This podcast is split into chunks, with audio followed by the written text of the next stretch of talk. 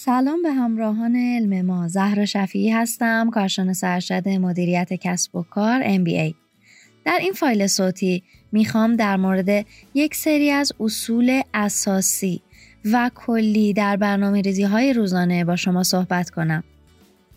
در ابتدای کار باید بگم که برنامه‌ریزی خودش یک وسیله هست، نه هدف.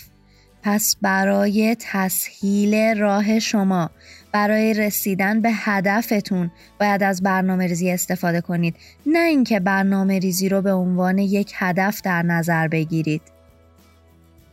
چون گاهی این اتفاق میفته که برنامه‌ریزی با هدف اشتباه گرفته میشه یا به جای هم این دوتا واژه رو به کار میبرن. لورا واندرکام در بررسی برنامه‌ریزی روزانه افراد موفق به نتیجه جالب دست پیدا کرده. تقریباً همه این افراد یک روال مشخصی برای برنامه‌ریزی روزانه خودشون دارن. برنامه‌ریزی برای هر فردی توی موقعیت‌های مختلف و البته توی افراد متفاوت، توی موقعیت‌های یکسان متفاوته. پس از این جهت هر فرد باید برنامه‌ریزی رو برای خودش شخصی سازی کنه. در واقع یک فرمول یکسان برای همه افراد وجود نداره. میتونید پادکست های مربوط به روش ها و تکنیک های برنامه‌ریزی های مختلف رو در سایت علم ما دنبال کنید و یک روش برنامه‌ریزی منحصر به فرد برای خودتون داشته باشید و اون رو شخصی سازی کنید. اما توی همه برنامه‌ریزی‌ها یک سری پارامترهای مشترک وجود داره. من در این پادکست میخوام به تعدادی از اونها اشاره کنم. مورد اول، روز خودتون رو درست آغاز کنید. بعد از بیدار شدن از خواب، از انجام کارهایی که رفتارتون رو تحت تأثیر قرار میده، مثل چک کردن ایمیلتون، یا ورود به فضای مجازی که ممکنه اخبار منفی زیادی رو همون ابتدای صبح در اون ببینید، ترجیحاً پرهیز کنید. روزتون رو با انجام فعالیت مورد علاقتون شروع کنید تا برای بقیه روز وقت، انرژی و انگیزه کافی داشته باشید. مورد دوم، کارهای مهمتون رو مشخص کنید و اونها رو اولویت بندی کنید. توی کارهای روزانه همه کارها دارای اهمیت یکسانی نیستن.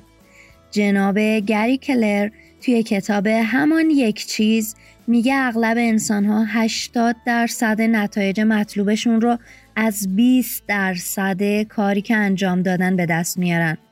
پس روی همون 20% تمرکز کنید. چه چیزهایی بیشتر موجب پیشرفتتون میشه؟ اونها رو انجام بدید، سردرگم نباشید. سعی کنید کارهاتون رو در راستای اهداف مهم زندگیتون انتخاب کنید.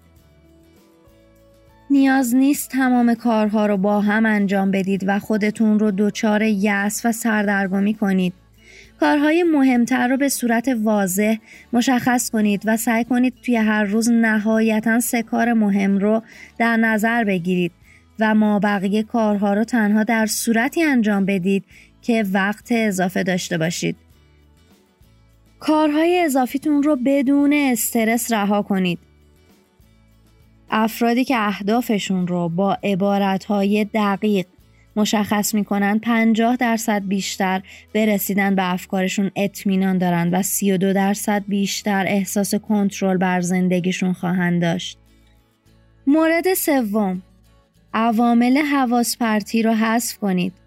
خیلی از مواقع یک تماس تلفنی یا اعتیاد به چک کردن فضای مجازی به صورت بیهوده و بی‌هدف بسیاری از وقت ما رو به خودش اختصاص میده و ما رو از برنامه‌مون عقب میندازه.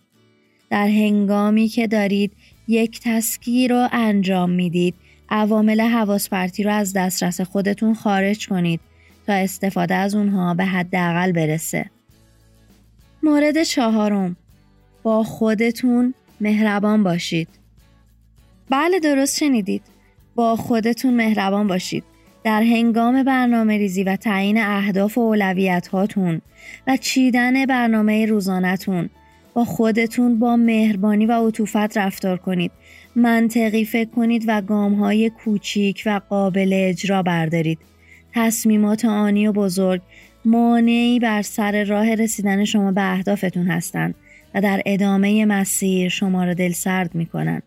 پس منطقی و واقع گرایانه خودتون، اهدافتون، شرایطتون و منابع در دسترستون رو در نظر بگیرید و برنامه ریزیتون رو مهربانانه و درست طرحریزی و البته اجرا کنید. مورد پنجم، رئیس ذهن خودتون باشید. در طول اجرای برنامه با ذهنتون مثل کارمند برخورد کنید. قاطع و سرسخت باشید تا توی دام تفکرات منفی یا حواسپرتی های اون اسیر نشید.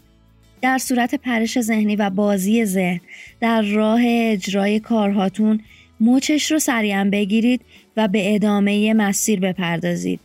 هر شب مثل یک کارمند که به رئیسش گزارش میده از روند انجام امورتون گزارشی به خودتون ارائه بدید و برای انجام دادن یا انجام ندادن کارها توضیحات و دلیل‌های منطقی بیارید. میتونید برای انجام درست کارها به خودتون پاداش بدید. مورد ششم، اهمال کاری نکنید. اهمال کاری یعنی انجام کار غیر ضروری و غیر مرتبط با اهدافتون به جای انجام دادن کار مهم و همراستا با اهدافتون.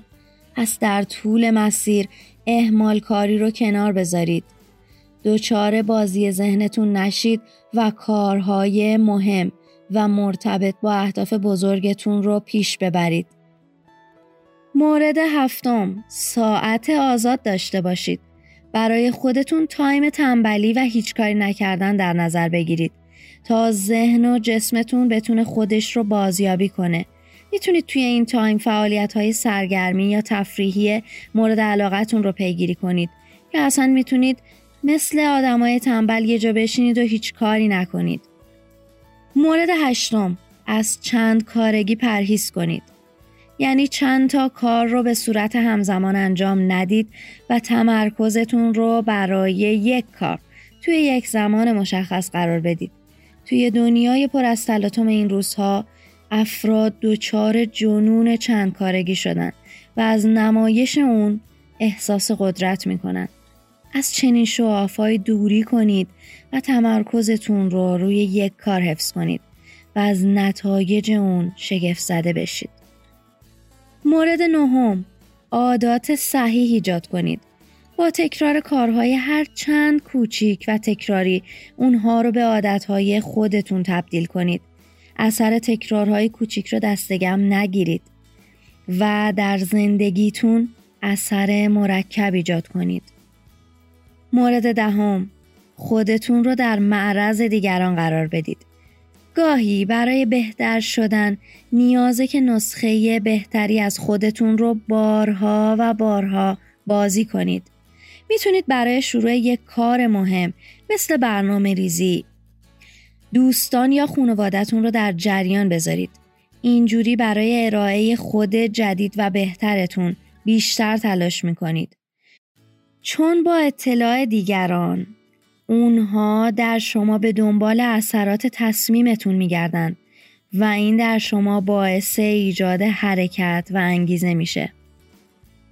اصولی رو که گفتم در همه برنامه ریزی ها و تمام تکنیک ها میتونید به کار ببرید. ممنونم که با من همراه بودید. سایر پادکست های صوتی رو در سایت علم ما دنبال کنید.